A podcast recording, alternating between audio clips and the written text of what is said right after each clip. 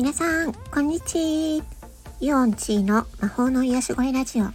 この番組は走り続けるあなたを応援し、私の日々の思考を心を込めた声でお届けする番組です。今回のテーマは、血液検査の結果についてです。血液検査は体の健康状態をチェックする非常に便利な方法です。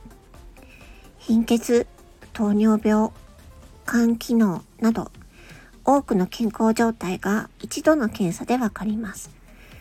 でも結果が出るまでの間は少しばかり不安になりますよね。さて、私も最近病院で血液検査を受けました。結果は特に異常はなくて貧血でもありませんでしたので安心しました。うん。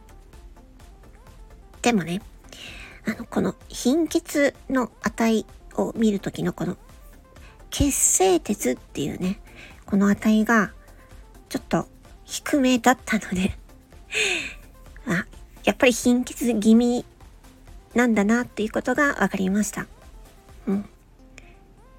普段の食事での栄養補給っていうのは、なかなかね、難しくて、えー、鉄分は、まあ、お肉とか緑黄色野菜に含まれているんですけれども、やっぱりね、食事だけではやっぱ足りないなっていう感じですね。特に女性はそうなりがちですよね。まあ、そこで私は、えー、鉄のサプリを飲むことにしました。栄養バランスっていうのは、うん、なかなか難しいですね。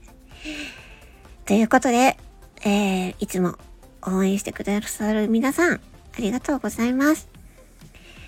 体調管理には十分注意を払って一緒に元気に過ごしていきましょう。はい、今回は血液検査の結果についてお話ししました。まあね、健康はね、何よりの宝ですから。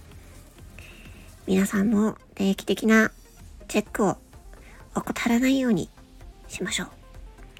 それではまた次回のエピソードでお会いしましょう。バイバイチー